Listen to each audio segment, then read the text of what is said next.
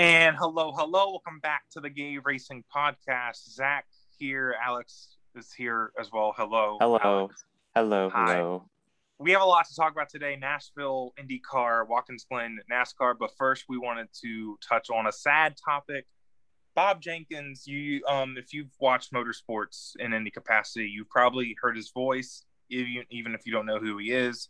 Um, he passed away yesterday from brain cancer, 73 years old. Um, if you don't know who he is, he was a legendary motorsports commentator for not only IndyCar, the Indianapolis Motor Speedway, um, for NASCAR as well. He was on a lot of um, ESPN, um, ABC NASCAR broadcasts um, in the late 90s um, and also the 80s. Um, personally, I know I heard him like when I first started watching IndyCar, he was still doing stuff on TV. Um, last few years, he did stuff um, for the he brought well he I think he did the radio, the Indy 500 radio broadcast, I believe. Yeah, he did the PA at Indy for the Indy 500 every year. Right. Yeah. Um, so basically, he broadcasted the Indy 500 in some capacity for like about 40 straight years from 79 to 2020. Um, so it's he's a big deal. He's every again, it's like when he's one of those people where it's like if you watched motorsports, you know who he is. He's just one of those prominent figures that maybe he's not the most important, but he is one of the important kind of, I guess, I don't know. Like he he he was the broadcast, right? He Absolutely. He had so much talent. Yeah. Like his voice is um so recognizable. His voice is so memorable. Um he called so many iconic moments um in NASCAR and IndyCar. Think about all the iconic Indy 500 moments he's covered. Um even Yeah. the NASCAR broadcasts in the 90s. Um there's so many. So um not ones I personally remember because obviously I wasn't alive, but you know, even Mhm. you know, me and Alex were young. We still um, appreciate how much he contributed. Um, it is really sad to see him, um, you know, pass away. Um, yeah, I in cancer, I I'm just, I lost my dad to cancer, and it's just it just sucks. Like, just they're all gone too soon. Um, Right. yeah so um, the whole motorsports community has been kind of talking about bob and we wanted to do something too just touch on it um yeah it just I, it's sad it's sad um gone too soon I, I as i said 2020 he was still doing indy 500 pa you know um he loved he loved motorsport especially obviously the indianapolis um, motor speedway and indycar um yeah um, he definitely will be missed. Um, I'm thoughts with obviously his family and friends, his close family and friends, and I I do I think it's cool that NASCAR and IndyCar are racing together this weekend. I think it, It's very fitting. Very fitting. it's so it's so perfect um because i'm definitely expecting a lot of tributes from both garages um so i Mm. am looking forward to that at least so yeah um i guess that's all i really have to say um I did I did want to say that last year I went to the IndyCar race at Gateway and Mhm. Bob was actually the PA announcer. Um, I had to look this up to make sure it was. It really sounded like him, and it was. Um, he started doing that in I think 2019. So Mhm. it's kind of cool to say like, hey, I got to be at one of the last races. He got to commentate. right Um, yeah. And my favorite, one of my favorite moments of his, like I've watched a lot of highlights because you, it was before you and Right. I's time, really. A lot of highlights. One of my favorites is when the first Brickyard 400, when he called that Yeah. one. Mhm. That was a brilliant call for sure. And then watching him in the Versus channel turn to NBC Sports Network, those races on for IndyCar, um, his voice is just made for calling It racing. is. It really was, yeah. It really was like, and he is one of the. I feel like he's one of the legendary like people. Like I guess people call him like one of, if not the most like iconic motorsports commentator in America. I think Mhm. like only maybe like with Ken Squier, you know, like just with how Oh, yeah. recognizable he is on the NASCAR side. He um and yeah, IndyCar, I started watching IndyCar in 2011 when it was still on the Versus channel. And Bob, I think 2011, I don't know if that was his last year. It might have been 2012, I guess. Um, I think his last year was 2012. 2012, I think. Yeah. Yeah. Right. Cause yeah, so I I mean I got to see one of his like you know last few TV broadcasts. Um, but then you mentioned the highlights. I forgot to mention that. Yeah, like if you've seen any NASCAR highlights like ever, you've probably heard his voice because Yeah. of all the races he's done in NASCAR. So yeah, he's just one of those prominent figures, and you know, there's um he still is like you know more the previous generation i guess because you know we relate more not relate more but we're more like the allen bestwicks um mike joy Mhm. mike joy he's still kind of that generation but Yeah. um you know definitely bob will be missed and um I yeah, mean, I, I feel awkward talking 73, about 73 is still pretty young too. And you think Yeah. about all that he's he did, like, you know. and he was still really- going Mm hmm Mm hmm As recent as last year, August, at, at the very least, just calling that race a gateway, like I said. So yeah Yeah. yeah um and that just shows his passion too because i mean he could retire i mean you don't realize people could retire at that age you know doing that kind of stuff Mhm. I, I have to figure he's able to retire but he loves he loves doing it you know you you would have to think so yeah um but yeah again looking forward to this weekend seeing the tributes um because i know both garages have a lot of respect for him and i think it'll be cool to see again i just i'm so glad it's like this this weekend's happening next like the Right. Indy and nascar collab is just going to be such a such it's a, really poetic. It really is. it's poetic exactly that's that's exactly um but yeah so um moving on from that um got the sad stuff out of the way um nascar and indycar that's the topic for today um because they returned from the olympics um nascar at watkins glen which is always a good one Mhm. then IndyCar at Nashville, um, at a new Nashville street circuit. We'll talk about both those races. We're going to start with NASCAR because that was the first race of that day, right? So let's just, Yeah. Yeah. that's why we're talking about it first, right? Yeah. um, so, um, Young Money, Young Money, Kyle Larson, he won obviously. You know, um, the I didn't. So I was at a, a my little cousin's birthday party through stage one and two. Um, Mhm. you know, I I don't know if, how much I missed. Um, how how much did I miss actually? You- like, did You probably, I think you probably got home like halfway through stage two, maybe. yeah. So actually, I, I remember- That's, I remember texting you because I picked Bell. Obviously, I was like, "Oh my gosh, Bell's up to top five already. We're really early in the race, and Kyle Busch is 17th. I was feeling Right. great. Mhm. Um, we'll talk about that. But um, did you like this race at Watkins Glen? I overall? did kind of enjoy it, especially mostly because that last green flag run was so interesting to me because. Chase Elliott was like 12 seconds back and I knew that he could win that race. You know, like you just know. Um the comeback drive um that he was on, like he was and just kind of hearing them talk about them conserving tires hmm for that last run. Oh, that's good. That's good. You cannot get that is NASCAR racing. I'm sorry. I'm sorry it wasn't four wide because apparently some people did not like that race. Of course, NASCAR fans don't like the race sometimes, but like I thought that was really good. I and I Mhm. hate NASCAR, bro. Y'all see, y'all follow me on Twitter. Y'all know how much I complain Yeah. bitch about the races. You tweeted that you love NASCAR yesterday. I yeah. What the? I so much, so much fun. Well, I wasn't having a ball or anything, but I was like really like paying attention. I was enjoying it. Um, I think the whole like the the battle before that last run. I think it was Truex. Truex was having a really good run. Truex was trying to hold off Larson. No, it was Truex, Bell, and Larson. hmm Um, and Moment of the race. Right. For And I knew Larson, he was I liked how he was just kind of chilling back there, like saving his tires. hmm Bell, Bell was being really aggressive because that block to the very inside, hmm um, that was that was getting kind of that was getting kind of spicy. Got even spicier when um and just for context, so yeah, Alex picked Christopher Bell. I picked Kyle Busch. I picked Kyle Busch, but Kyle Larson, he's still on my team because he saw Christopher Bell and he was like, "Nope, I'm Zack's fantasy pick. I gotta help Kyle Busch out.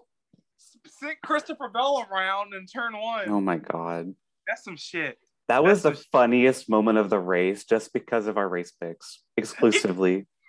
I, I go on and on about this. We go on and on about this. Our race picks make the NASCAR race so entertaining. they do. They really do. yeah. Like I was actually cheering for Christopher Bell and usually pretty neutral with him, but I was like really Right. rooting for like, oh my god, get the lead. He was coming through the field. I was so excited.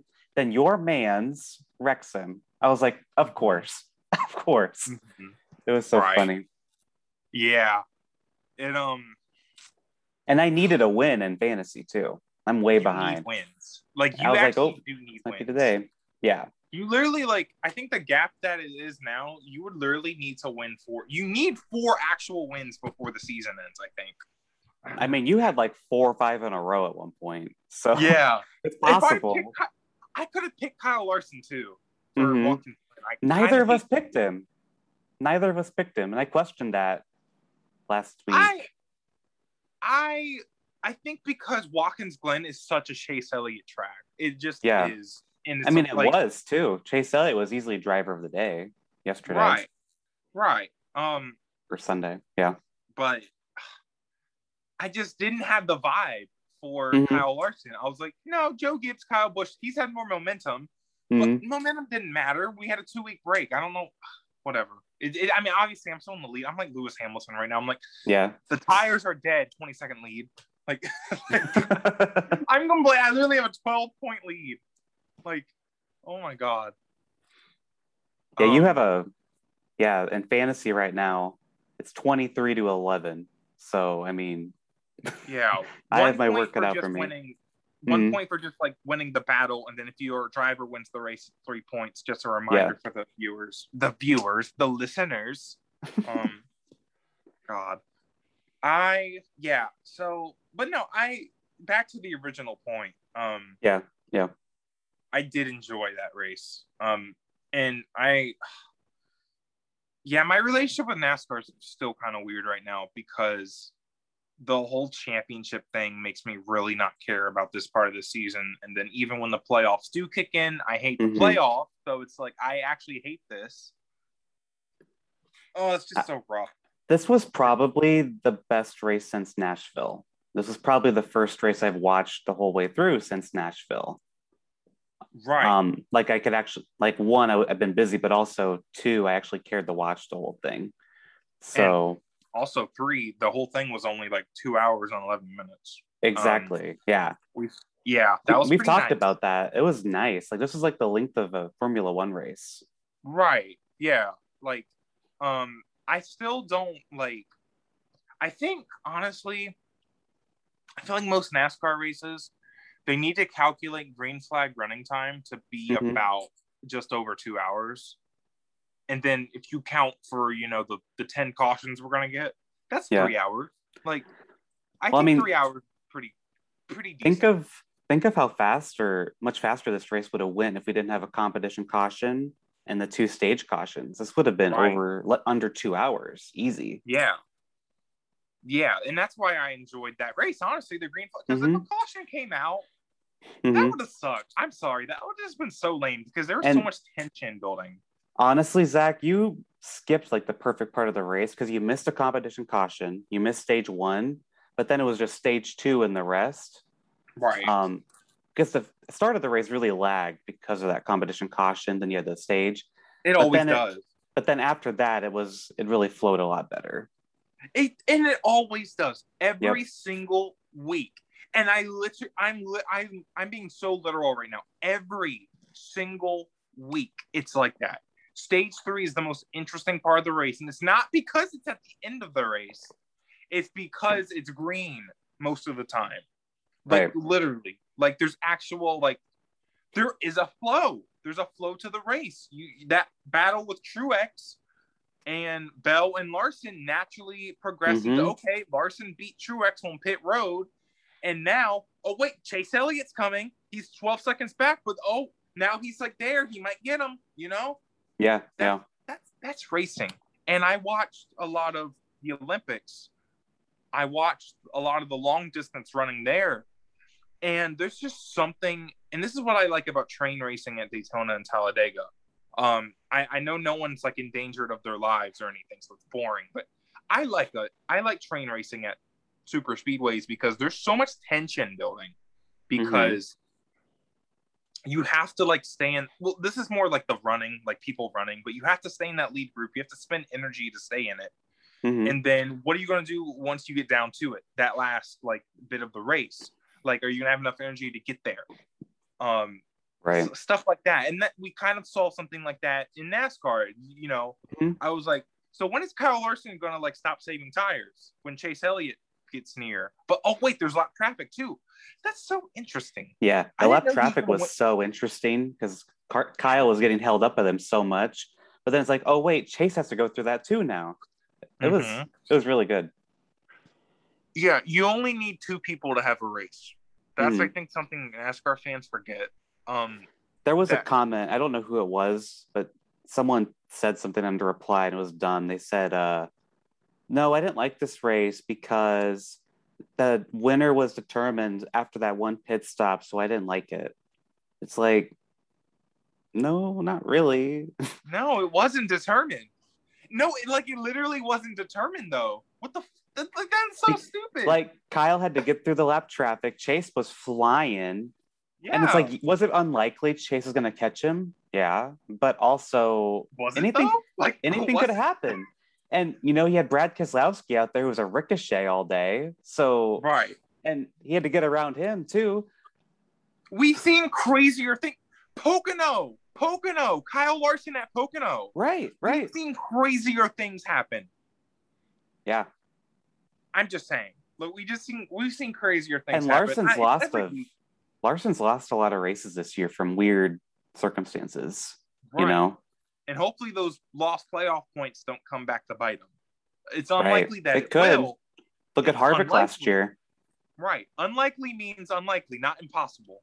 We've Right. seen where we've seen Kevin Harvick. Kevin Harvick missed the last round. You'd never know. Um, not that I like the playoffs or anything. I'm just saying. So Right.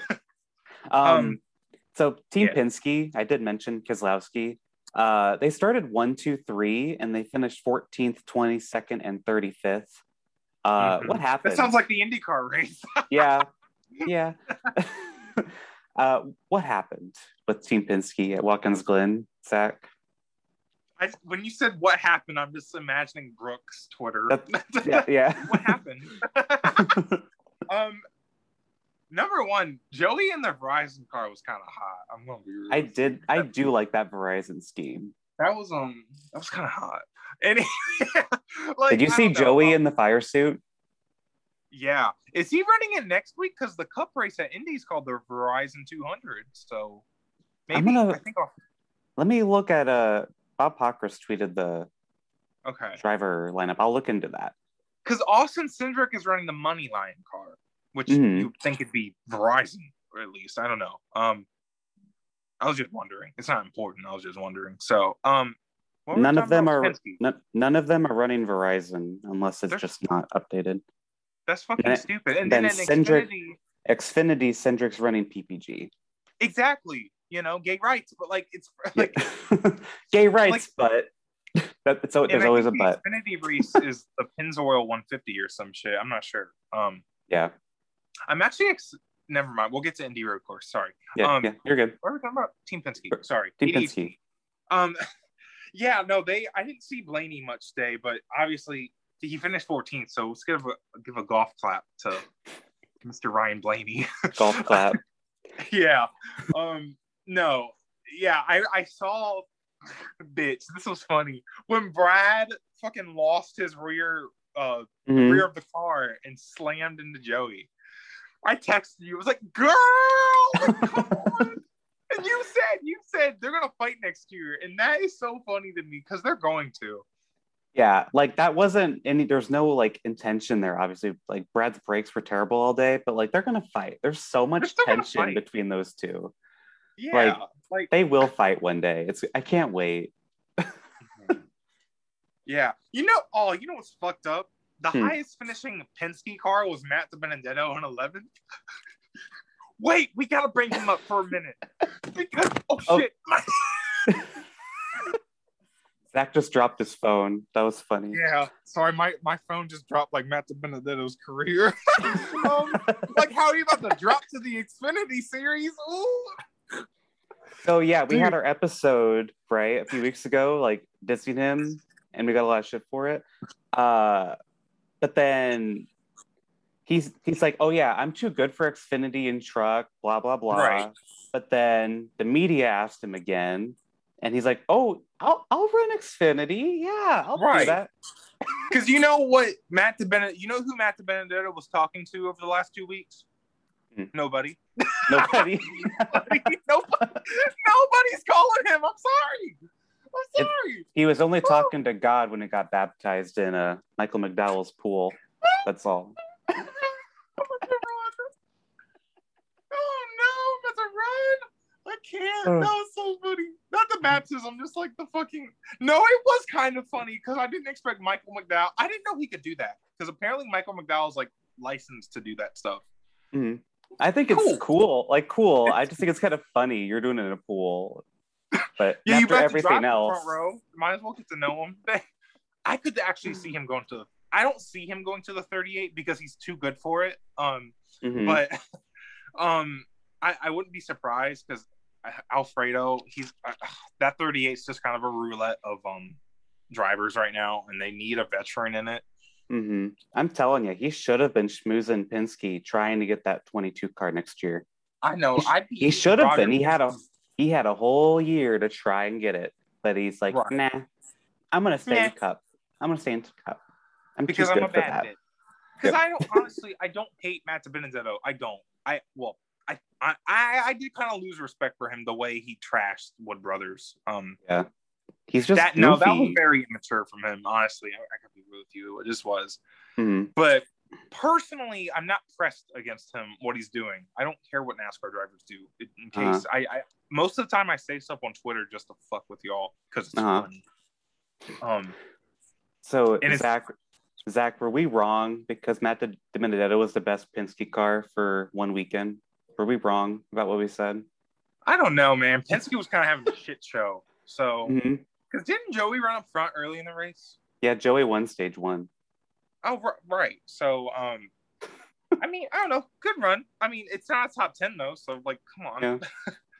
and he's good at road courses. He is. Um, Yeah. But you got to do better than top ten, I, I guess. If you're, in, I, I mean, I don't know. I'm not trying to tell him how to drive his car and live his life, but Mhm.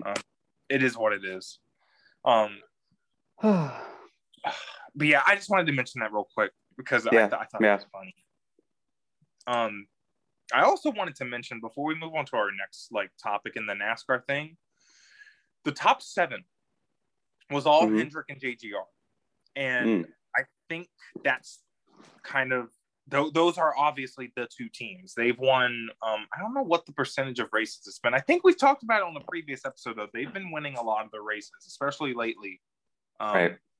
You know, besides like a few like Almirola and Kurt Busch, but um, I where did Alex Bowman finish? He finished. I think he had a problem. He must. He finished twenty. Yep, Bowman was not a factor yesterday at all. Right. Yeah, he's just been he's Yeah. been inconsistent. Like luckily it's the playoff format, so he doesn't need to be too consistent. Yeah. But like at the same time, if you you need he needs to be able to put three races together. hmm Um and I'm thinking about the rounds. Like we have some mile and a halfs in that last one. That makes me nervous because he hasn't been the best at mile and a halfs, and then like whatever. My point being, I wonder how much of the round of eight is going to be of those eight cars, the JGR and um, hmm HMS squad, because um, that's just a thought I wanted to put out for you and for the the the, the listeners. Um, because I because you know Larson, Elliott, they're going to be there. Kyle Busch, I think I honestly I predicted him for the championship, didn't I? Didn't I? I think you did. I'm glad I did because I think you did. I think he's going to make it to Phoenix. Um, Christopher Bell, I think he's he's low key solid enough. Truex, if he gets to the round of eight, I think he could be a threat. Um, I think the last, I think the final four spots are really going to be between like Bowman and Truex, like the final, the four spot in the final four. right. I think it's gonna be like playoff points, Bowman versus Truex, like who can Yeah. win or make it on points.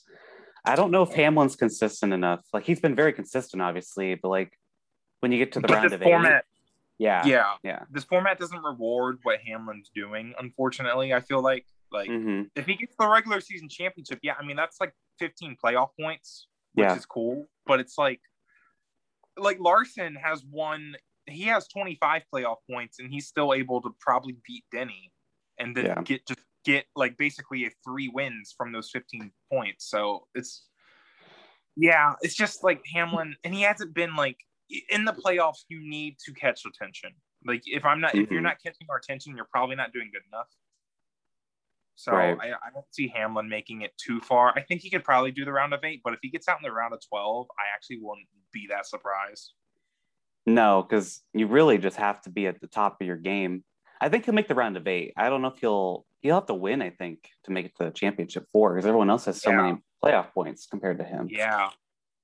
Um, but like again though, he just finished fifth at Watkins Glen. Like he's just so consistent. I mean, I- Right. you can point your way, but having like you know, I don't even know how many stage wins he has either, because I don't think he has that any, that many, if any. Like If he has some, it isn't many. yeah, Like So- you can't have that many. yeah. So um, yeah, I just wanted y'all to start thinking about that. Um, because I, I, if I have to make a prediction now, honestly, I could see Larson, Elliott, Truex, and Kyle Busch in the final four. Um, Yeah, the top totally. top four from Watkins Glen. But I was just looking. I was like, no, I see those four. I can see it. Mhm. Um, because I think it'll be split between HMS and JGR. Maybe a Penske, maybe an SHR could sneak in there. Like You know. A, a few a few weeks ago, you were saying I don't see a Penske making the final four, and I was like, no, I bet someone makes it in, but at this point, I don't think so. I they're agree with not you now. that good either. Like they're just, they're just, they're too inconsistent. I mean, just look, Watkins Glen was a shit show from them, but JGR Yeah. and HMS And- literally covered the top seven. Right. Like, And Penske started one, two, three. Like they Yeah. they had started with the advantage and it started out they had a good. New Hampshire race, um, Mhm. But they didn't come out with a win, right? And Keselowski, what he has one win this year. Logano has one win. Blaney Yeah. has one win. So That's it. Blaney Blaney's win was when he passed Larson. Logano's was the dirt race, and then Brad was Talladega. Right. Like So, that's it doesn't I would not- say- I would say holding a lot of weight right now. Blaney's Blaney's win was the most like on merit. The other two were kind Right. of just random, you know. Right. And Blaney, we know Blaney. We know how he just does his season. He'll Yeah. win in like some random fucking part of the season, and then we don't hear from him much again. Yeah. Yeah, it's the play, and you know I hate the playoffs, but Mm. now that we just talked about, it, I'm kind of excited for it. But don't tell anybody. Don't tell anybody. Don't tell, tell anyone. anybody. I Alex, won't. it's our little secret. It's our secret. Yeah, don't tell Twitter. Don't tell Twitter. I'm gonna be like, oh, these playoffs are so fucking stupid, and fucking at big fucking big boy 97 is gonna be like, but Zack, you said on the podcast that you were excited for it. I know, but you know, At playoff lover 25 says at Chase Elliott 99 94, like, um, but yeah. So a few little things with um. Sorry, I zoned out. Radio style broadcast um at Watkins Glen. I wanted to talk about this because I don't think we've ever talked about it before. Um, well, how do you feel about it? I want to get your opinion first. Um, I I really liked it in 2019. Um, Mhm. This time it felt a little more sloppy. Uh, I think it. I think it just. It's just there's constant talking, you know, and that's what the radio broadcast is because you can't visually see it on radio, right? But this is TV and we can see it. I found myself blanking out the commentary a lot on Sunday. So, like Mike Bagley is awesome. I love listening Right. to him. But like Yeah. Jeff Burton and Dale Jr. are not cut out for it. Like the first year, what they did this was really good. it was Um, actually. I think because it was different though. Low key. Yeah, probably. And you know, you, you only heard Rick Allen and Steve Letarte for like the str- front straightaway or whatever. Which I mean, that's nice. Hey, But- I think honestly, Uh-huh. That's the that's my one argument for running the boot at Watkins Glen, so we we don't have to hear as much from Rick Allen. we can add Parker Kligerman in the boot. We're good. We're good. But uh I guess they're they're doing it again in Indianapolis, I guess. So see Yeah, how they goes. did it for the oval race um a few years ago, which I remember that, yeah. was kind of weird, low key. Mhm. Um, um, that that 2018 Indy finish, that was good. I, I just remembered. Um, no, like, shoot, what am I talking about? Um, yeah, no. So the radio broadcast. So you basically touched on kind of my opinion on it. So Mhm. When we have the TV in front of us showing the race, it gives the TV broadcasters the advantage of um Mhm. they don't like they don't have to tell us what's happening visually like the Mhm. radio people obviously we can't see on the radio we can't see the cars so Right. all the time they constantly have to supplement us you know the visual of what the race looks like right um they don't have time they don't have much time to talk about anything else on tv you know rick allen steve Letarte, jeff burtondale jr they have the Mhm. advantage of getting to talk about other stuff deep things in the race um maybe they have the potential to go more in depth than the radio does more of the time Yeah. like talking about tire saving, talking about um, you know, like like like when Dale Jr.'s like Chase Elliott is looking inside to make him think, to make them think, right? right. Like radio, you'd have to say that differently. You'd have to be like, oh, Chase Elliott, he's looking, but he's not going there. Like they don't they don't have time to tell you why Chase Elliott is doing that. yeah. Does that make sense? Yeah. but yeah, basically, like TV broadcasters, they have more of a chance when when you do this radio style broadcast on TV. It just sounds like Mike Bagley and Dale Jr. and Jeff Burton. They're just talking because Yeah. They like, have it's to like talk. they have to talk. Yeah. When really they don't need to. It feels And- like. And NBC already has an issue with where they're already talking all the time. It's like Right. y'all can shut up for a little bit, you know. Like we can, you Yeah. can see it. Like that's that's a big reason why I miss Allen Bestwick because he would just kind of let the race. You could let the viewers see the story fold out in front of them, like the Mhm. fir- like on restarts and stuff. The the booth Yeah. would, would just stay quiet, and I don't know. And then Allen's voice would just come in very powerfully. And it's like, and this person leads lap one. Like it was just really cool. That's why I missed that. This, Yeah, it's like too. it's like you're gonna get three hours of just constant yelling. with- right. Rick Allen any talks NBC broadcast. And you know, Rick, Rick Allen, his voice actually gave me like goosebumps at before the race started. It was like they had this really cool music to amp the viewer up. It was like, oh, and Rick Allen's voice is so powerful. They're coming down Yeah. the start finish line, and then it's like they start. He- Yeah, he Mhm. does. Then it's like they start, and it's like, oh, Like, I- shut up. like I almost, I almost wish they just had him do the pre-race show. You know, Damn. um, I Damn. guess he he hypes me up before the race starts, and then the race starts and he loses me. So a lot of that race, I actually had the TV muted because I didn't want to hear it. But I don't know. It was just getting old. I was like, oh my god, you guys keep yelling. Calm down. Yeah, no, and they're yelling the whole time too because Mhm. I mean they basically the entire lap everyone has to do their play by play because that's how Mm-hmm. it is. Like they it's like Dale Jr. has to talk at that part of the lap. He can't just Right. chill, you know? Yeah. Like he can't just, like if he has nothing important to say, Mhm, then you get the problem of okay, now they have to come up with stuff that they don't need to say. Like mhm. when you talked about the ESPN booth, Allen Bestwick, he didn't have anything to say for that lap, right? Yeah. You can see the restart. There's nothing really interesting to say about it. Just watch the Yeah. restart and Mhm. you know, you know, chill, just chill. Um, so basically, what I'm trying to say is the radio broadcast just makes it so the more of what you're hearing is unimportant Mm-hmm. stuff that you already can see. And you know what? Another thing, Mike Joy on Fox, he like tells mm-hmm. stories and stuff Yeah, about the track and the race and drivers. exactly. Stuff this like that. bro- this style broadcast you can't do that on radio it makes sense because they're calling that race but on tv you can learn more and like you said you can go more in depth into stuff you don't have to tell every single move that happens because we can see it yeah. so you really lose a lot i feel and sometimes they give the the three that are at the radio stands or whatever, um, they Mhm. give them a break and they'll just be Rick and Steve. But then it's like, okay, well now you just lost half your staff. Like, Yeah. now you just have two guys talking. One's Rick Allen, so you know he's going to talk half the time, maybe Yeah. sixty percent. Like, um, because and honestly, the New Hampshire race was really good. It was. Out Rick Allen. I It was. love that broadcast. That was a really good And- broadcast. I don't know if we talked about it, but Dale Jr. was like the play-by-play. That was actually Yeah. really good. Like, Yeah. what happened?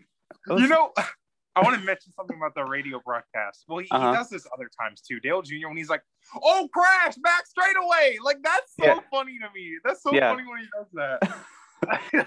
he did that yesterday. Someone spun in front of him. He was yelling over Rick Allen. Someone spun over here. Someone spun over I'm here. When, I love it when he cuts off people. N- Not even because I don't want the people talking, but I just like. I mean, Mm. you need to cut off people when you see something like that in front of you. Like they do it on the radio, right? Like, like Mhm. you'll hear Dave Meany go like, "Oh shit!" Like, God, you know? Like- so, yeah. Yeah. Um, so to wrap it up, I I don't actually mind it though. Still, even though I just talked so much shit about it, they don't do it that much. I, I No, I'm, it- I'm fine if it's just like a couple times a year. I, I get why they're doing it. I get it. I just don't think it. They already have a big problem with talking too much, and then they add Yeah. more talking. It's like that's you need to do the opposite of what they're trying to do with it. I, I feel like they do it just to be quirky. I don't think they probably. I- they don't really have a reason to do it. I just like I just explain like you know there's no benefit to doing it. Mm, I think they just do it just to get Mike Bagley and um just to be cool, like I mean, legit, NBC does stuff, just tries experimenting with different stuff, and I think that's good. which I appreciate. I'm glad they do that. Yeah. Yeah, and I- I, mean I'd like them, like I said though, I, I really like them to have just have Rick host a pre-race show for a week. It would really hype me up because he's really good at that kind of thing. But I don't know. yeah, and F Sometimes. one. I mean, there's points where Crofty is like talking out of his ass, but during like normal parts of the race, hmm um, it's a lot of the drivers talking, and it's not only the ones in the commentary box, but like like Nico and Martin Brundle, they'll talk a lot, but then they go Mm-hmm. back to like people that are not in the booth and get Right. what they have to say. It's a lot of that. I mean, that's also just F1 races in general. It's a lot of just like talking about what could happen because it's F1. Right. But yeah, I think um I think it's like if it was gone though, I wouldn't miss it. But it is nice because we just talked about oh this broadcast without Rick Allen was pretty cool. It's like I like how they experiment. Right. For And sure. It changes up the broadcast. It you know changes up the monotony of how we have it. Right. So that's fair. Agree. That's fair enough, I guess. Um, it'd be cool if they did that more often. If they rotated more commentators out, like hmm um, like what's Leigh Brad Diffey. Daugherty doing? You know, like can we? Have we- Leigh Diffey Oh, call. Michigan. Let's have him call Michigan again. That was fun. Do you remember that? That I do. I do. That it was a nationwide race, I believe. It was Hmm. like Dale Jarrett, Andy Petree, Brad Daugherty, and I think Rusty Wallace. oh, that one. Yeah. Or that's It was the one I something like it was something like that. Yeah, they had like four color commentators, which that's a lot. But It was know, messy. It was messy. I I do remember that though. I want to watch it again now. Um, yeah, that that's our like second favorite thing to talk about the com Mhm. uh, broadcast because it's so interesting and you know Mm-hmm. it's it's how we see the races obviously, so it's important. Um, Yeah. sorry, my dog's barking. Um, so yeah, moving on from NASCAR, do you have anything else to say about Watkins Glen? Um, no, just that the Hamlin and Larson are tied now for the regular Right. season points, uh, which is really interesting. Uh, we kind of touched Yeah. on those 15 points, but uh, I kind of wish NBC would talk about that more rather than the cutoff line because, you know, talk about the actual contenders for the playoffs rather than the guys who'll be out in the first round anyway. Um, yeah, other than that, not much. Mhm. Yeah. Um, and you're going, aren't you going to Indianapolis this weekend? I am. Yeah. Yeah, right. Um, Mhm. I don't remember if you mentioned it on the podcast yet, so I hope you weren't saving it for a I- surprise. anything. No, I, I have a couple times. Uh, okay. yeah, I'll be going with Kate, who we had a few weeks ago on here. So, yeah, Right. Right, right, right. gonna be a lot of fun. Yeah, yeah. Um, and we'll talk about we I, that Matt Weaver thing. Um, that article yesterday. I think it was Mhm. Matt Weaver. I'm pretty sure. It was. that Yeah. talked about the Brickyard road course and how some drivers actually kind of don't like how we're going to the road course. I we'll save that for next week. Um, I could makes more sense for the race to happen. You know. Mhm. So, Mhm. um, and I I didn't watch the Xfinity road course race there last year because I was. Um, It was good. I It was really good. yeah, yeah, I was like not home um when that happened. So hmm that I'm I'm excited to see both those races. Also IndyCar, um, which perfect transition to IndyCar. Let's talk about that. Yeah. Um, finally getting back rolling on the season. Um, they went literally a month without racing, which they called the summer break. But I was just like, mm, I hate this. Like, it's just like, like the Olympic break is fine, but when you like already didn't race for two weeks before the Olympics came on, I'm just like, girl, come on, man. But we've talked about their schedule before and how it's just lame. yeah. Yeah. Just little things. There's a bunch of little things with IndyCar. Not honestly little things though, medium-sized things hmm that keep kind of keeping IndyCar at this level. That, that, like we want it to be, we want it to grow. We love IndyCar. We're passionate Mhm. about it. We think it's the best motorsport, kind of.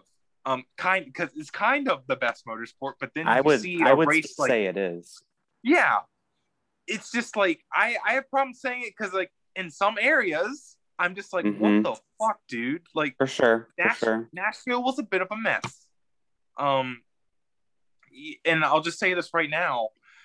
Why can IndyCar drivers not restart? Like, what is the problem? I know Nashville as a track for restarts was kind of a mess because they had them restart Mhm. in the tight street section, which I feel like they should have just kept doing it on the bridge, like how they had the start. Right. But whatever. Um, they they did that because they have to, they wanted to start finish line in front of fans. 'Cause It's like in front I of the get that. stadium. That's that's kind of why I get why you'd want that on for restarts at the very least. It's like that makes Well, sense. yeah. like it used to bother me. Like I don't know if they did restarts on the backstretch at Mid Ohio. I think they just did the the start at Mid Mhm. Ohio on the backstretch, but and it kind of bothered me a little bit. But then I realized it's actually not that deep. Um, Mhm. I just think a restart. It, it, it doesn't ma- it doesn't have to happen at the start and finish line. Mhm. Like if it's a road like if it's a road course, like it doesn't really need to. And it, Mhm. would have benefited them. I think the race would have been a lot better if they just simply restarted them on that straightaway. Even if Dalton Right. Kellett, if Dalton Kellett didn't happen, because the start of the race was clean, surprisingly. I was praying for a clean first lap. We got that. We got Uh, that. And that was my biggest fear actually was a incident turn one. It's like oh here we go. We ended up getting the bad stuff but it's still like we had a clean first lap. I think if kellett didn't stall we wouldn't have gotten that restart and the race would have been very smooth.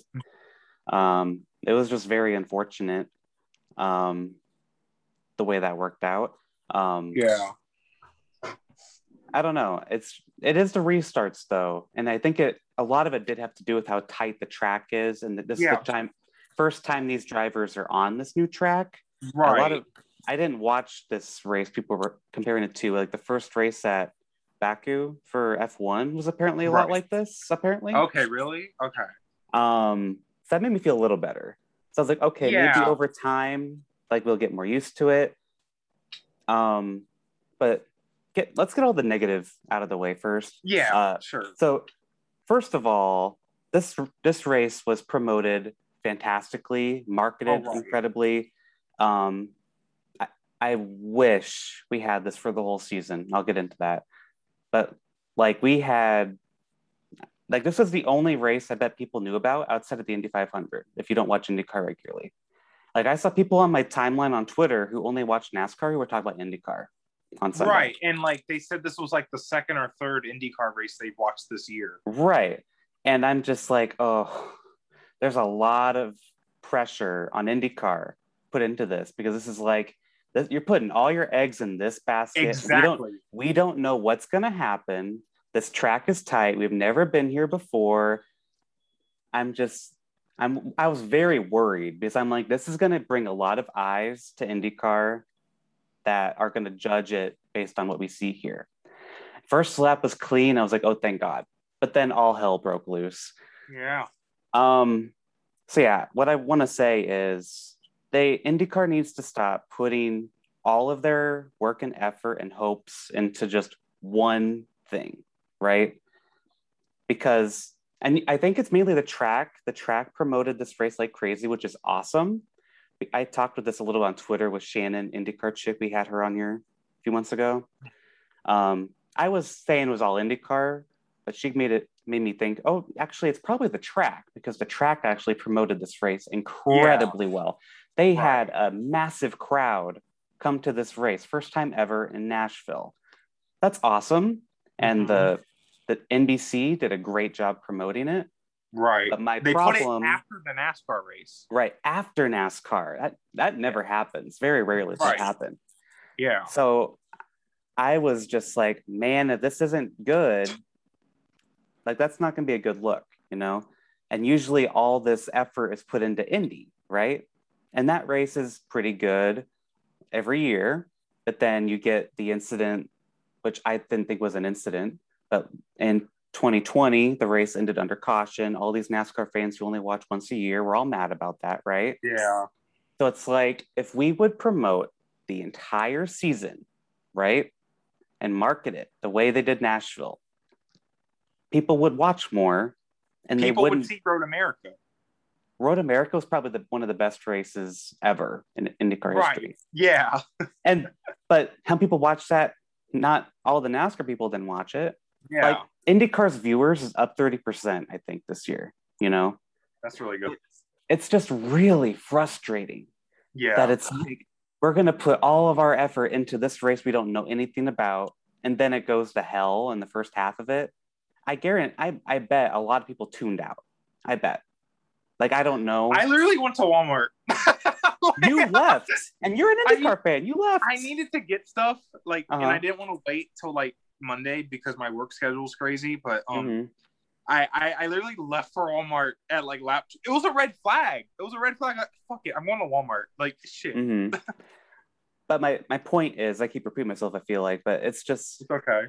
Messy races hurt more when there's so much put into it, or it's like right. you have the NASCAR audience, like that Detroit race. That was a clusterfuck. That was the NASCAR audience was probably watching that one because it was either was Saturday race? Something I don't know. Something it, I knew that there was a lot of people watching it. I don't right. remember. I think why. it was the one race that was on NBC because I don't think both the maybe maybe that's what it was. It was on NBC. Yeah. And it was just like, oh my god.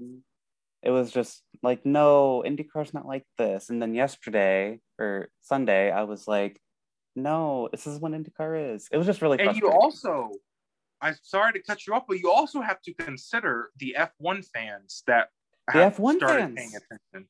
Yeah. Because Marcus Ericsson and Romain Grosjean are in the series. Romain Grosjean really brought a, a, lot of fans because oh, for sure. Yeah, like because I think they felt they felt obligated after the Bahrain crash. I think to, mm-hmm. to you know check in on them. Yeah, um, yeah. You know, over here in America. So, um, and then also Jimmie Johnson, obviously with the NASCAR fans. Mm-hmm. Like, there's a lot of eyes on IndyCar you already explained that. And yep. and I'm not saying I'm not passionate about IndyCar, but I feel like you are like a lot more passionate about it than I am, and that just speaks to like how passionate you are about it. And I think mm-hmm. it's like it, just means a lot when you kind of vent your frustrations on here about it because they uh-huh. are really valid. Yeah. Um, they're important issues. Um, so I just wanted to point that out. Thank you. Mm-hmm. Um, but you know, all this stuff went into Nashville, and then apparently some of the grandstands weren't finished being built for Friday and Saturday practice and qualifying. And it's like, well, that's nice. The budget um, went to the promotion. Sorry. yeah. For the first time ever, the budget went to promotion and marketing. Sorry. um, but apparently, oh, apparently those fans who had those seats for Friday Saturday got refund are going to get refunds. So that like, good. But it's like, why wasn't that done? You know, it's like you had avoidable stuff. Yeah, you had a yeah. But anyway, I digress. yeah. Um this race at Nashville, the second half, let's go into po- some positives now. Right. The second half of the race showed this race has potential. Right. and it can be a good race because the second half of this race was awesome. I loved it, and watching Colton Herta race crazily through the field back up there. And by the way, that pit road thing that was dumb. I don't the the pit road exit was not good. oh, I don't even remember the pit road that- exit. So let's explain that really quick. So the pit road is really short, right? And some Right. guys stayed out, some of them pitted. So Colton Herta came off pit road, and not all the cars were done going by who stayed out. So the rules say that you would come in line wherever the Right. It's line like is on pit F1. road. hmm And it's just like, why weren't they gone already? But there was a safety car blocking the corner at right at pit exit.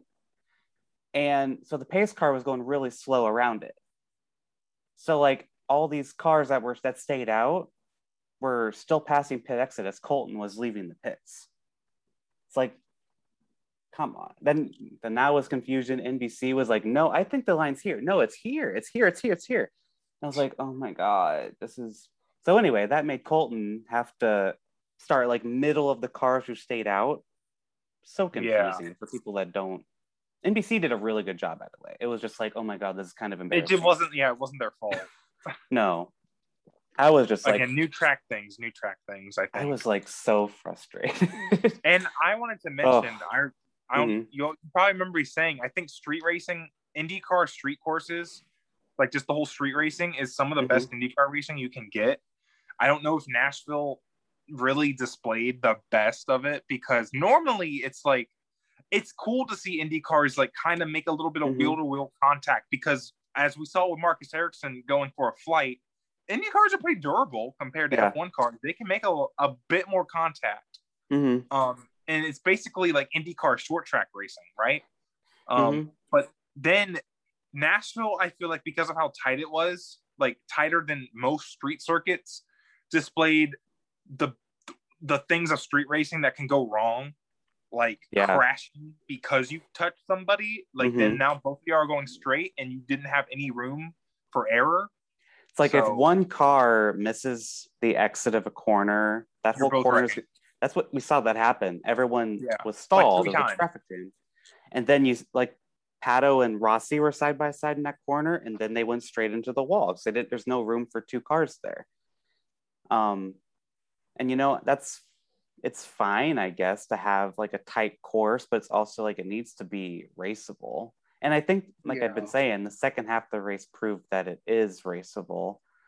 Um, Yeah, and it's got like I think I like Baku, for example. I enjoy those kind of weird street courses that have very tight sections, and then oh shit, you're going flat out for like a mile, like on this wide straightaway. I think that's Yeah. cool, right? Mhm. Because it's like you have to stay with the guy through the tight technical section, just so that you are close enough to them once you get off um onto that straightaway, so then you can pass him right. it's cool, right?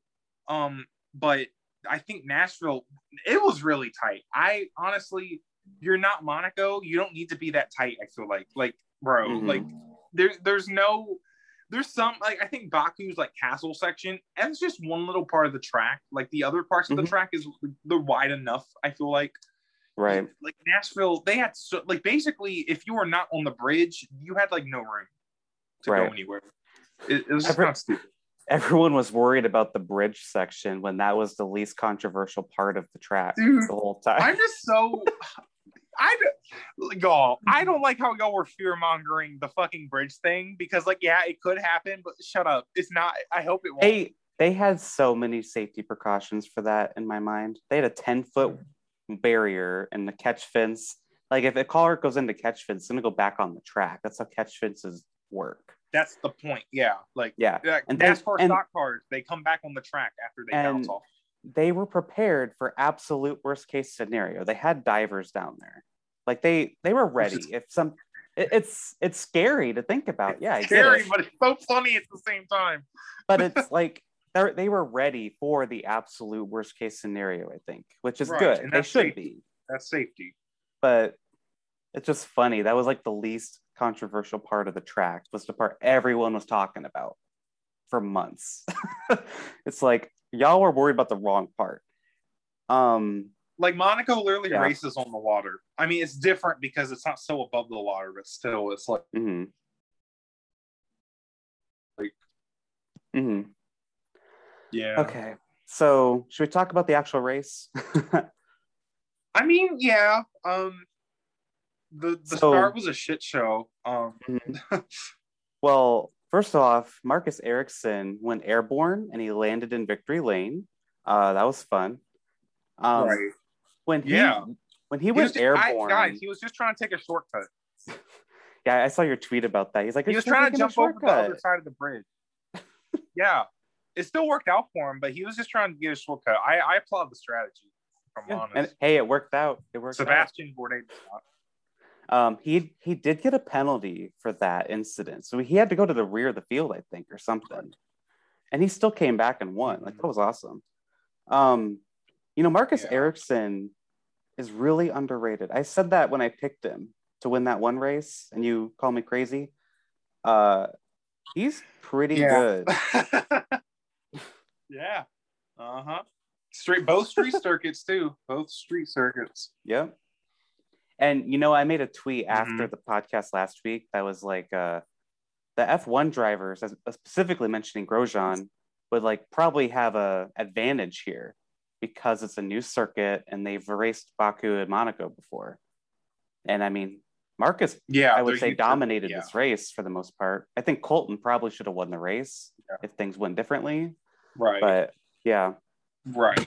Like he was the fastest car, but Marcus, he had a strong hold on that last part of the race. Like Scott Right, Dixon right. wasn't going to really do much with him. Mhm. Yeah. um, Um. let's talk about Dixon for a second because you made a tweet saying that he lost the race to Nassi. Um, ultimately, it didn't happen, but Colton did get around Dixon and then was Right. challenging Ericsson. Yeah, because I Um, right go ahead. because basically what I meant because Colton Colton Herta he was passing everybody. He was coming up through the field. So I assume once he gets to Marcus Ericsson, it's game over. And Scott Right. Dixon being Ericsson's teammate, just you know, Scott Dixon, he's talented, right? Mhm. Um, you know, he has, you know, he's good. I assumed he was going to at least try to defend that. In open wheel racing, you know, you can't block, but you can still defend by planting your car, you know, at that inside line to Mhm. keep your opponent from like ducking under you a little bit. Scott did not defend at all. And I was shocked because I'm like, you just let Colton Herta easily get by you. You could have held him up for like at least like, I don't know, like a few laps. I'm trying to think of an Right. example where we saw that just like a month ago. Like, what, what, race was it? It was probably an F1 race like months ago. I don't know. But anyways, you can at least hold him up so you give Marcus more time. But Mhm. but then you kind of thought, and it makes sense once you explain it to me that Scott was probably Scott Dixon was probably just being safe because Mhm. you know that track, especially that corner coming off um the bridge to where the start and finish line is, um Yeah. kind of. A lot of people were eating shit. Um, Colton ultimately ate shit there, um, Yeah. in that corner. So I think him playing it safe and not trying to be aggressively like defending, I think Mhm. that makes sense because you don't want to wreck. And he ended up finishing what second, I think, Mhm. or third. I don't. I got. Um, the thing with Dixon was that Yeah, none of the cha- none of the championship contenders were around him either. Like Ericsson is now pretty Right. distantly in fifth in points, but like Herta is way too far back. I think Pilot was like low Yeah. top tens. Josef was had damage. He wasn't really a Yeah. factor. Pato was not really a Just, factor. yeah. So I mean, Dixon Mhm. that was easily the best move, and I and I don't think he Yeah. he he knew he wasn't going to win. I don't think because Marcus had Yeah. a better car than him, and Herta was just a rocket. So it's like, why bother Right. trying to do that when you can easily wreck here? Yeah, Scott Dick exact and Colton ended up wrecking. And I think Scott Dixon, that's just such a Scott Dixon move, just letting them go. And then Colton, I mean, I have to imagine Dixon, he must have known how batshit crazy that track is. And just like, Mhm. honestly, I'm in second right now. I'm just gonna chill. Scott 'Cause It's hard to spun. Scott spun Yeah. like twice in practices throughout the Right. weekend. So he's like, Yeah. I ain't messing around in the race. Hell no. Fuck no. I- so get that. honestly, yeah, like I I have to agree with what you said to me. Like, yeah, no, that Mhm. that makes sense. Like, Right. and you know, he ended up finishing second instead of him and Colton could have crashed. You know, and then Yep. all of a sudden it's like, how is Scott Dixon going to win this championship now? So Mm-hmm. yeah, mm-hmm. Because And now he, would- he's what second in points. And I would say he's probably in the best spot to challenge Palou of any of the other contenders now after this race because Pato was, I didn't, I don't even know Right. where Pato was. And then Josef had his damage. He's still got a top 10, so he's not out yet. We, it was 20th from a lot of that race. I was scared. I just But I just think Josef needed to win. Not needed Mhm. to win, but it's like he, there's not many races left, and there's a big gap to make up. I just think it would have really helped if he would have won that race. Like Yep. just honestly, and Palou, you're right about Scott Dixon because all Alex Palou does not need right now is like finishing outside the top ten or something. Mhm. And most likely Scott Dixon is going to finish like what third yeah. make up a bunch of points. As soon as Alex Palou has a bad race, Scott Dixon is going to make up at least half of that points lead. Yep. Easy, free Yep. for free. Because Pato, obviously, he's in third, too inconsistent. Marcus is even further. He's a little bit further back than Josef, but you know, Marcus isn't you know Mhm. setting the world on fire. You know, he just won. Um, Grant know- Rahal six in points too. By by the way, that's Oh, crazy. really? Yeah, Um, it's a bit of a gap, but still. before Nashville, Ganassi, like their Twitter, tweeted out something saying that Ericsson, Dixon, and Palou have gained the most points of anyone in the field the last like four or five races or something. And then look who finished first and second, Ericsson and Dixon. Yeah. It's like Mhm. Ganassi's on a different level here. And Dixon making up the second most amount of points in the last few races. If I was Palou, I'd be a little worried. Even Yeah. like like you said, one bad race and Dixon's gonna be right on you. And Scott Yeah, Dixon's think- probably the last person I'd want to be challenging for championship. Pato, I think, is you know iffy, and Josef's further back, so it's like if I'm Palou, I'm a little nervous. right Yeah. now. And I would say Palou, he finished seventh at Nashville, which honestly, coming back from that, and he he was in the back for a while. He was. struggling. I remember that. I just think that he's got to be so like lucky that he got out of Nashville Mhm. unscathed. I Like- think Nashville was probably the biggest chance of a mess up for him for sure. Mm-hmm.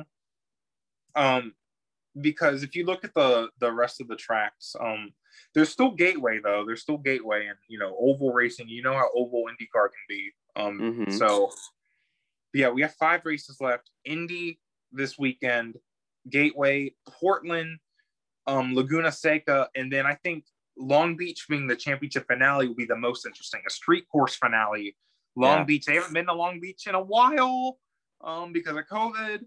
So you know, if it gets if it's a little close, um, Mhm. like Alex Palou, I don't think he's raced at Long Beach before either. He might not have. I, I don't, know. think so because he came to America last year when COVID happened. Right. If he hasn't, that's it. And he has to defend Scott Dixon for a championship. That's gonna be really spicy. That'll be interesting. That will be interesting. I mean, he's had no problem going to like you know Barber for the first Mhm. time and literally winning. uh, You know, but Well, he's more than capable of winning first try, but I mean, still, that's Long Beach isn't an easy Long track. Beach is it's not the easiest track in the world. Like, you know, it's not the hardest, but it's it's it's still a street circuit. You never know. Mhm. You can't make that many mistakes. Um Laguna Seca, I don't know if he's ever been there either. Like right? I don't know if we went to Portland last year. I don't remember. I don't think we No, we- I don't think so. No. Yeah. But I think the last three races are tracks he's never been to before, which, you know, it's not Mhm. that big of a deal because he's proven that he can win first time out, but still Right, right. it's, it's something to think about when you're going up against Scott Dixon, who has done these tracks countless times. So Right. that's going to get interesting. That's going to get interesting. And oh, Hmm. man, if only NASCAR had this kind of championship where we could talk about Kyle Larson and Denny Hamlin and how they're trying to win the championship with two different strategies. But oh, it's okay. It's okay. Playoffs, playoffs, playoffs. Um, really quick, want to touch on Penske's day at Nashville.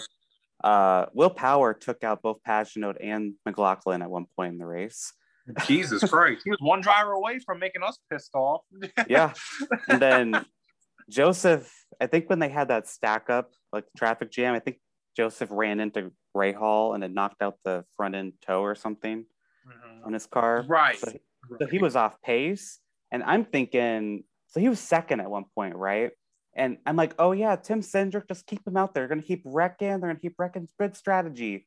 And then they kept. Then they stayed green. I was like, oh, never mind. Um, but you know, Josef did a really good job preserving uh, as many points as he could. He's about where he was before Nashville, I would say. So, yeah. I mean, take what you can get. Uh, right. Like he lost, like he was three positions behind Palou, so he just lost a little bit mm-hmm. you know, little bit, but it is what it is. Mm-hmm. Um, it could have been an opportunity to gain points because if Palou finished seventh, you know, you finished in the podium, okay, you just gained a lot of points on him. Right. Ugh, just mm, it hurts. It hurts. It hurts. And then with power, the thing with him is he's looking.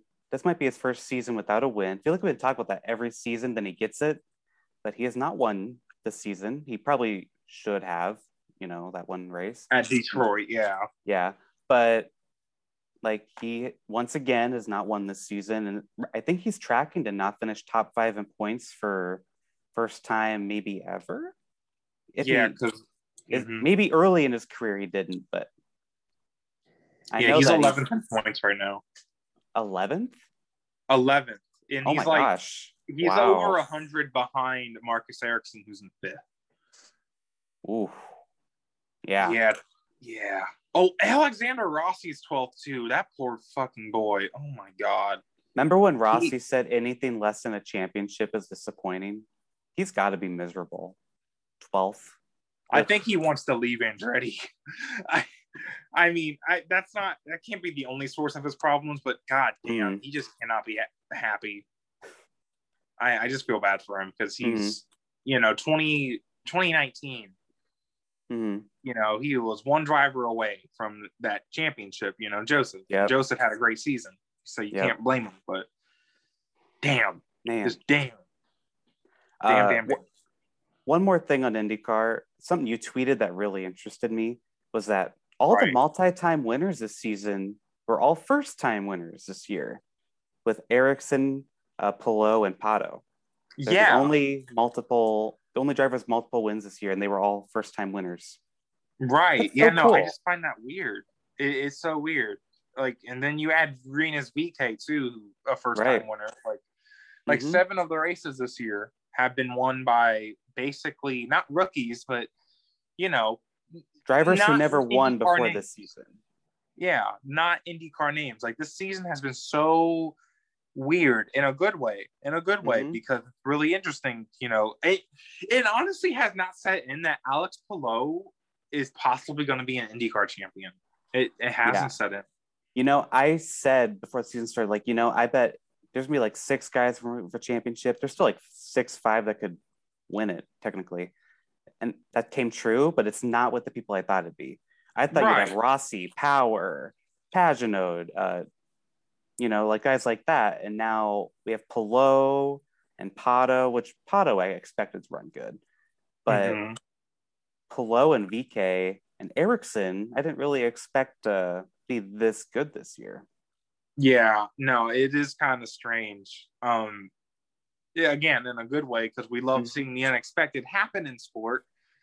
Um, yeah, I, I don't it's just it's just again, it just hasn't hit that Alex Palou's about to win this championship. Maybe, it, possibly. No. So um that 10 car hasn't won much since uh, Dario Franchitti left it uh, and Dan Wheldon before him. So that'd be really cool if Palou yeah, could pull it off. It would. For sure.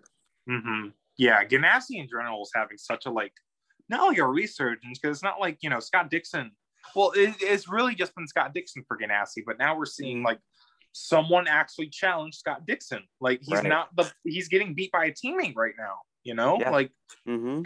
for now. So mm-hmm. I, I find that interesting. Um, we keep saying one more thing on IndyCar because I I forgot to finish my one point earlier. About, okay, like, go ahead. IndyCar always messes up restarts. And I know Nashville was like a, a, weird track, but it's like we've seen restart incidents so much in IndyCar. Like think about mm. like Texas this year, Iowa last year.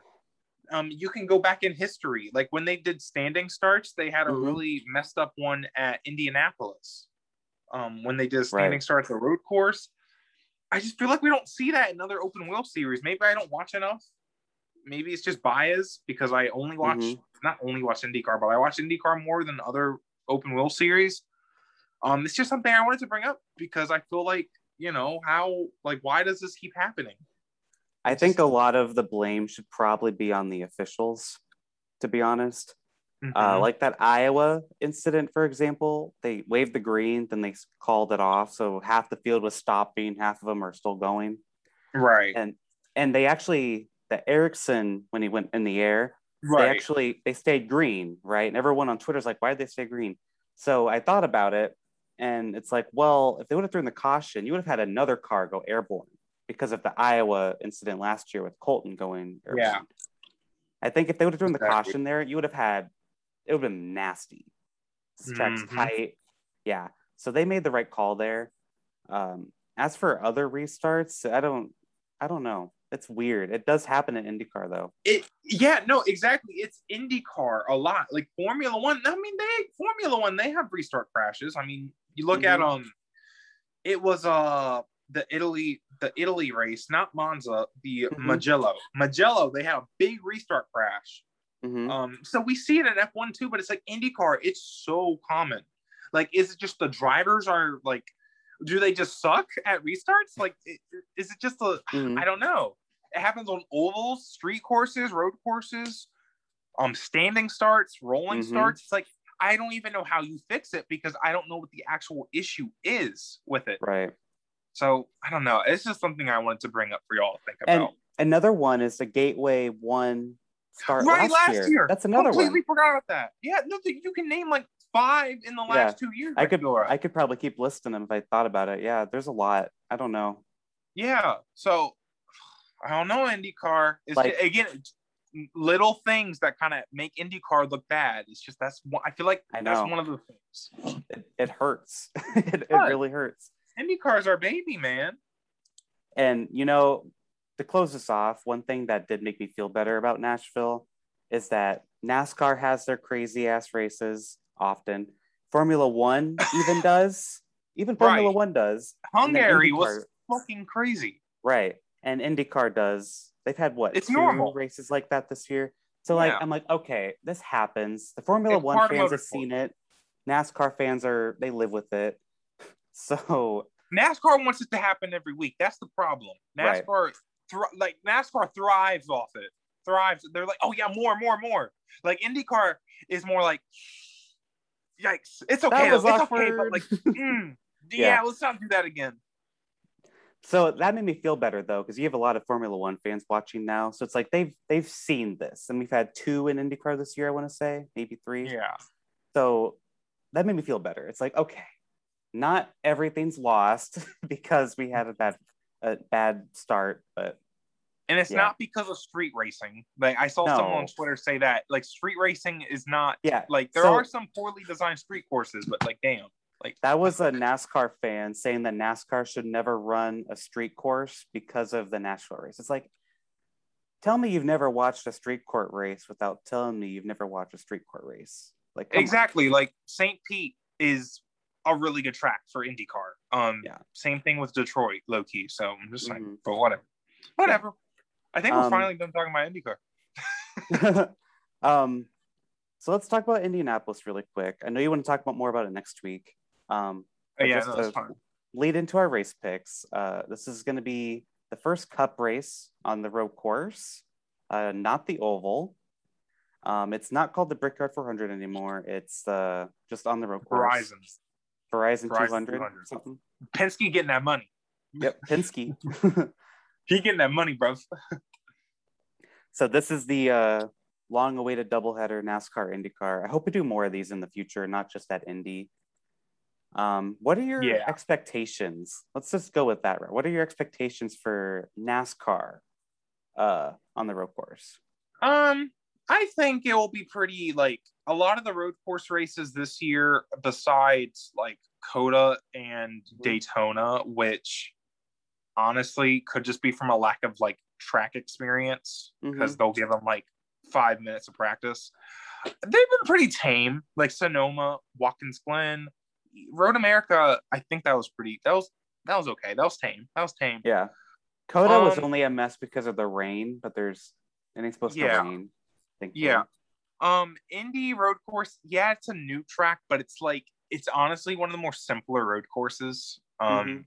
I think I for some reason I see it being pretty tame with possibly an exciting finish. Basically, the Xfinity race last year. I think I didn't actually Yeah. watch it. I just know the Mhm. finish, but Mhm. Um, that's that's the vibe I'm getting. I think it'll be you know a good race because I enjoyed Watkins Glen for what it was, and I Right, think right. if I'm honest, we're gonna see more of Kyle Larson versus Chase Elliott. And I agree. honestly, I wish we had a full season championship. I'm not, I mean, I don't know if Elliott's a championship contender, but I just love seeing a little maybe a rivalry start between those two because I think Mhm. it's good for sport to see kind of a, Mhm. a team rivalry kind of happen um, with two of the biggest stars. I mean, they're honestly the two most popular drivers. So right. you know. I, I just think it's good and I'm excited, but you also have to consider Truex, right? I mean, he had a good Right. run at Watkins Glen.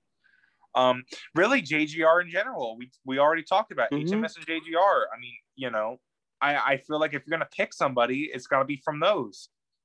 And I'm Yeah. not telegraphing who I'm picking because I haven't actually thought of it yet. But I But, have an yeah. idea of who I want. I have a couple picks. I mean, yeah, like you know, you know how it goes. I'm just right, like, right. who do I actually pick though? Because I get one pick, and it's always you always got to think about it a little bit. Um, Right. Well, are you ready to make our picks? We'll start with um, NASCAR. Right, Um, right.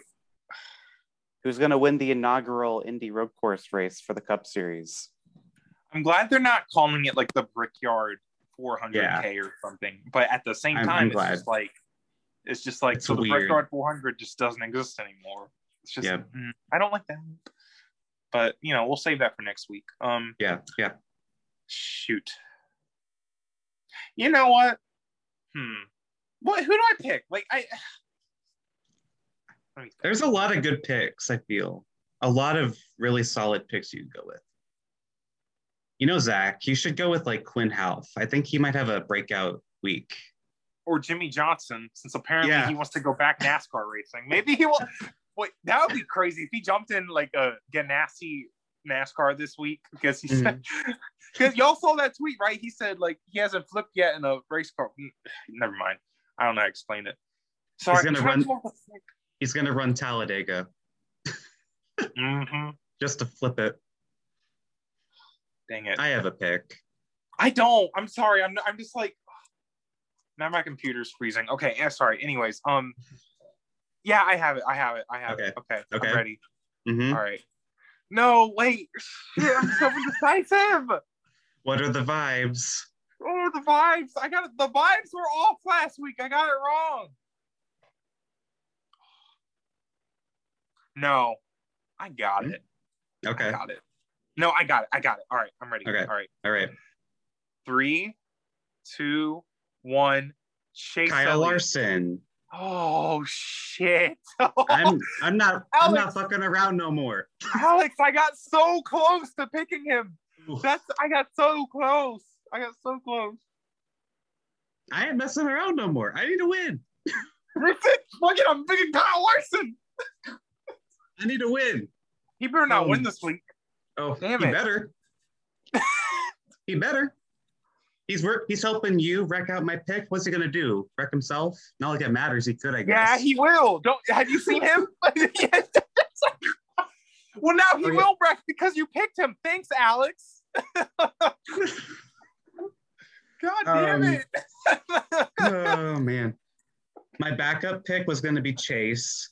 right. And so if we would have picked Larson Chase, my third pick was probably gonna be Truex. Because even if we do Um, pick the same people, it's like every like few weeks. It's just Mhm. like like we pick from the same small pool. It's just like which ones are we actually going to go with? Right, right. Because we could fuck each other up. Yeah. Oh, mm. It was so hard to pick Chase. It- I'm so, I'm serious. It was so Mhm. hard. I was just like, but Kyle I- Larson, I think. You know, Larson won Sonoma and Watkins Glen, right? Right. So But A few years ago, we would have said a few years ago we would have said Larson swept the road courses. So, um, right, Yeah. that's funny. I I could see the battle from Watkins Glen continuing this weekend. Yeah, and- cars. Really, if Chase doesn't have issues, I feel like he's low key the faster car, especially for I think the type of road course they're at. Mhm. I think Kyle he had Chase beat at Sonoma, but Sonoma and Indy road course they're very different, and I think Right. Chase probably is going to be better at this track.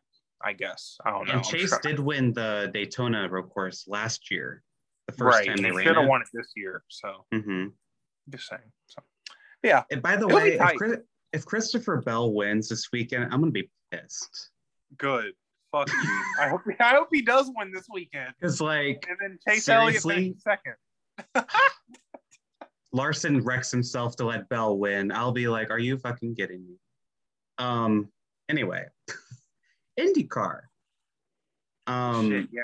Hmm. I've had a pick for this, and it's kind of risky. I feel, Oh, but Alex, uh, Alex, you telegraphing unless you're fucking with me. We're, this Yeah. is getting no, our IndyCar battle though. We're tied. This get this is getting so intense. This is getting so intense. we so are intense. tied. Uh, yeah, I've gone back and forth, but I think I'm gonna do it. The, the vibes have been there. I've talked with Kate about This, I this. know who you're picking. I can tell. I just feel like I know who you're picking. Really? Well, I'll who tell is you it? after. I'll Oh, tell okay. you. No, I'll tell you. no, you know what would be ballsy if I made that my pick too. so then I You fucked you up. could. No, I Yeah. won't. I won't. I won't. Hold on. I'm thinking. I'm thinking. I'm thinking. Hmm. Okay. No. I okay.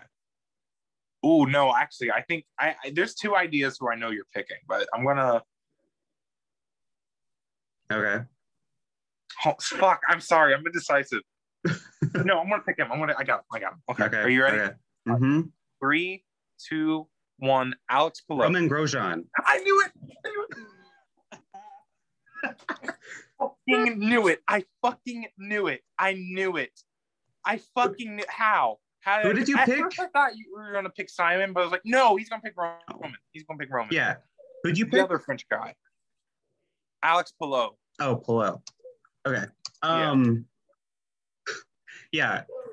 The Grosjean do- not dominated, but he did really good at the other Indy GP, and I'm like, listen, he's getting better and better. I think he's gonna close the deal off at uh, Indy this weekend and get a win. Yeah, that's fair enough. Yeah. Um. Honestly, I I, I low key wanted to pick Josef because I know he's pretty decent here, but I wanted to. I, I don't know. I just wanted to be safe, and I think Mhm. I don't know. I, I think is- Palou is probably the safest pick. Yeah. Honestly. yeah, like it's just, But- and I think Dixon's kind of struggled at the last few races at this track too. So I don't Mhm. know. This track is so interesting. I think Dixon we- won at this track last year, didn't he? Well, yeah, but here's the thing though. We this is our fifth race at this track in the last two seasons. True. Like I feel fair like enough. a lot can change when you race Mhm. that track so much, and it's also, um, it's it still is kind of one of the simpler road courses, which is Mhm. not a bad thing. I think simpler tracks kind of they're they're really entertaining to me because you almost have to really be even more perfect. Uh-huh. You know, you have to be even better because it's like an easier track. right. Um, And that's another reason why I'm picking Grosjean. This is his second visit here for him. He was already really good here his first visit. I think he's gonna be better and better. And I don't know. I the vibes are there for me. I really think it's gonna happen. And, and that would be huge if he wins that. like It would be huge. that big Mhm. stage. I feel like that'd be a big deal. definitely. Um I bet it'd If- make him want to do the Indy 500 if he won there. Oh, I bet. And he Yeah. he is going to run Gateway uh the week after. I didn't know that. Yeah, he's done a test or two and it was announced he's gonna test and he really liked it. So he's gonna run the race at Gateway. Okay, that's fair enough. So that'd be That's fair. first oval. Um, if you would have picked Grosjean, which you that is who you thought I was picking was Grosjean. At, yeah, at first it was Simon, but I was like, no, that's stupid. It's probably Romain Grosjean. So if you would have picked Grosjean, I was going to pick Ericsson again. Okay. Hey, Ericsson's So- your boy. Ericsson's I your know. boy. You know, He's- he hasn't let you down yet. I don't like picking Alex Palou. I just really did not. If I'm honest, my vibe meter for this race was not very good with how unpredictable IndyCar's been, and also Mhm. they didn't race for like a month. So Right. yeah, yeah. I didn't feel like picking Josef though because I don't think we're gonna get the championship this year if I had to call it now. So Right. Um, Josef is in XPEL colors this weekend. I learned. I don't. I think at no, least. he's definitely not winning this weekend. Then he's definitely not winning. Like you know what I mean? Is if it's not the Hitachi car, no, he's not gonna win. Sorry, PPG. um, what was I going to say? Oh, uh, wanted to ask since this is also the second visit for first time outside of Texas uh, for Scott McLaughlin and Jimmie Johnson. How do you think they're going to do in their second visit? Because I think Uh, Grosjean's going to be super strong. But how about those two? Jimmy, Scott. How where has Scott been running? Like, where is he in points? The fact probably- Scott McLaughlin, Scott probably like- fell a bit after Nashville because he had a rough race. he's 13th, like right, not right behind, but like behind Power and Rossi. Hmm. Um, I think Scott, a top 10 would be good for Scott, in my opinion. Um, and then Jimmy, if I'm honest, Jimmy, he's he's still at the point where he needs to be finishing the race. yeah. Um, not maybe not lead lap, but it's like not off the pace. right. Um, like beat a few cars. Yeah. Cody Ware will be um, there. He's in Okay, racing. he'll be him. I'm not talking shit. I'm not talking shit. I'm just being Mhm. real. I, I, I Dalton Kellett he'll probably be there. Dalton Kellett will be there. So Oh my god, that poor boy. That poor boy. That fucking four car. That four car is ass. That car Mhm. breaks down every week. yeah. Like, I feel bad for him. All right. Anything else for uh, this week, Zack? Before we uh, wrap it up. I wanted to mention two things. Number one, the anniversary of our podcast is in a few weeks. I just It is. realized. It is. And then the IndyCar season has like a month and like two weeks left, I believe, roughly. Mm-hmm. Yeah. So that's interesting. I just wanted to point that out. Yeah. Yeah. Um, um, yeah. So I will be at the Indy GP this weekend. Uh, I'm I'll not going to say home. much on. I'm not going to say much on Twitter though. But like, if I meet Josef, y'all will know. y'all will know. Um, yeah. Uh, yeah. I'm excited for you. yeah i'm i've been to indy before but not the not a race so this is gonna be Right. so exciting i'm so excited. And seeing an IndyCar race and a NASCAR race in the same weekend, Mhm. that must be kind of interesting to see the comparison. Yeah. Same day, Xfinity and um, Mhm. Indy. So that'll be cool. yeah uh, i'm planning on friday saturday gonna like go all out then sunday during the nascar race gonna be like my chill day i don't care as much Mm-hmm. No, that's it's fair. gonna be relaxing and not trying to meet a certain someone and uh, yeah. just vibing but yeah Me a certain someone. That's funny. well, I wish you luck in that. Um, yeah thank you but yeah, that's all I got. Um, thank y'all for listening. I enjoyed today's episode. Um, and yeah, um, we'll see y'all next week. Make sure to follow me on Twitter at New Gayden. Zack has a new Twitter handle, Oh, Zack fuck, GP. Yeah, sorry. Dreamy Zack. GP is very cool. I really like that. And then uh, follow the pod, Gay Racing Pod. Um, yeah. Tell your friends if about it. Yeah, tell your friends. Be gay. Uh, watch IndyCar. It was. It's not like Nashville. I promise. and uh, we'll see you next week. Bye. Bye.